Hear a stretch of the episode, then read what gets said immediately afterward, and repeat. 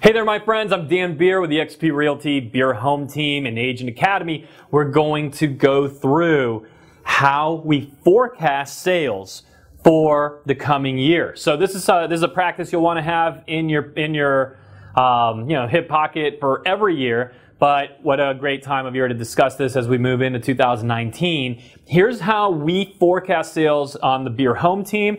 And if you, even if you're an individual agent, you'll still want to go through every one of these steps. I'll describe exactly what that looks like. So uh, it's really a marriage of three different metrics so that we can arrive at an intelligent decision. And once we know how many homes we're going to sell, and we understand what our average price point is, our average commission rate, now we are going to be able to extrapolate that into an entire business plan. We'll be able to create a budget off of that because that represents a certain amount of revenue. And we can start to do, or we can start to create what resembles a real business instead of simply, uh, you know, running around and selling some houses. So, number one, we think about source, okay? So we think about sources in our business and that's going to give us X. And what that means is we go through an exercise of, okay, so where does our business come from? How much will we get from our postcards, from our farm, from our past clients? How much will we get from events, etc.? Every, every source we have, from Zillow, from our website, every source of business we have, and we just think through and we look at historical numbers so that we could try to make an intelligent decision and we know how much we want to you know we've already discussed by this point how much energy we want to put into this is it going to be more is it going to be less and we come up with a number. We add it all up, and there's your number. Okay? Let's just actually, instead of saying X, let's fill that in just to give ourselves an idea. So, theoretically, if we're just thinking about all the sources in our business, maybe you're going through it and you say, okay, uh, that means I'm going to sell 100 houses. Awesome. Next, you want to think about how many homes will each team member sell. If you don't have a team, it's how many homes will I sell.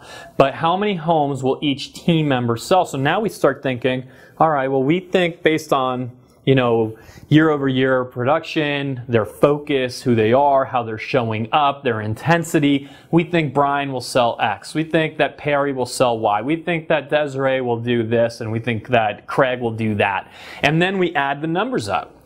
Theoretically, that number should be the same as this number, but it's often not. So we want to think of who. Okay? How much do we think they're going to sell? Maybe we added it up and, you know, we, we think that was, it, it comes up to 112. Okay? So thinking about the people in our business, we thought 112, but thinking about the sources in our business, we only we only thought we'd do 100. So we start to see there's a little bit of a gap. The next one, this is really just for team members, you want to have them self-report. So everybody on your on the team has to self-report. Here's how many homes I want to sell. Now the exercise we go through is how much money do you want to make? And so based on how much money do you want to make, then how many homes will you have to sell given average price point commission? Based on that, how many appointments will you, or how many listings will you have to take? So to get that many listings, how many appointments will you have to go on? And to get that many appointments, how many leads will you have to work all the way down the line? So by the way, what we've just done is created business plans for each agent, right? So we get, I'm just going to say source who, I'm going to say, you know, I'll just say them, meaning the number that they or asking them to report, here's how much I'm going to sell. Now, here's what you'll often find. This number will maybe be, say, 125. So when you thought about the people yourself, you thought maybe 112. They thought about it themselves, they thought 125. They thought you thought about the sources, it's 100. Now you now what we would do is take each of these numbers and think through it. And think, you know what? Well, we thought 112 and we would have the breakdown right? Like person act you know one person said 30 and one person said 36 so we're going to think through each of them. Think you know what well we do think that person could do 35 so we, we thought 30 but i'm convinced based on the based on the detail in their business plan we believe them we think they could do 35 so okay so then maybe we add five you know maybe we go plus five. Um, looking at our sources we might say boy, you know, I don't think we're giving ourselves enough credit for how much we're going to get out of um, past clients, especially with the new investments we're making. All right, let's bump that up. And so maybe that's now plus five again. And maybe we're looking at this and you know, there was somebody that was a little bit overly ambitious because they said they're going to double their business even though they're not doubling their activities. So maybe we're going to say, no, no, you know, we're going to take that 125. We're, we're, I mean, for budget purposes, we're going to say, we're going to say minus 10. So now this really equals 115. This is now 117 and this is now 105. And at that point, we might look at each of these numbers that one, that one, and that one.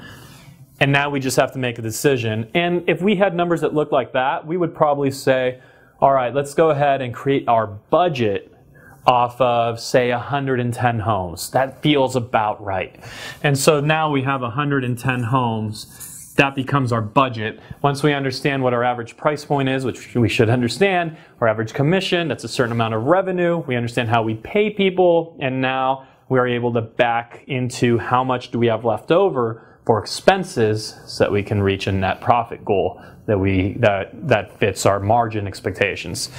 That's the way we forecast sales. And we've been very effective at this. I mean, we've nailed it within a very small margin and often with huge jumps in the business.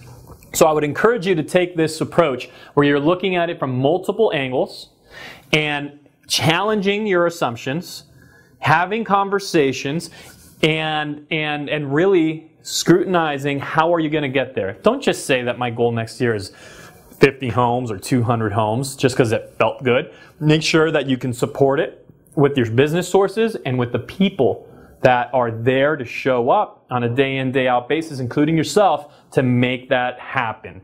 I'm Dan Beer with eXp Realty. If there's any other way in which you could help your business, if you want to connect, just hit reply and we'll look forward to getting in touch with you. I'll see you on the next one.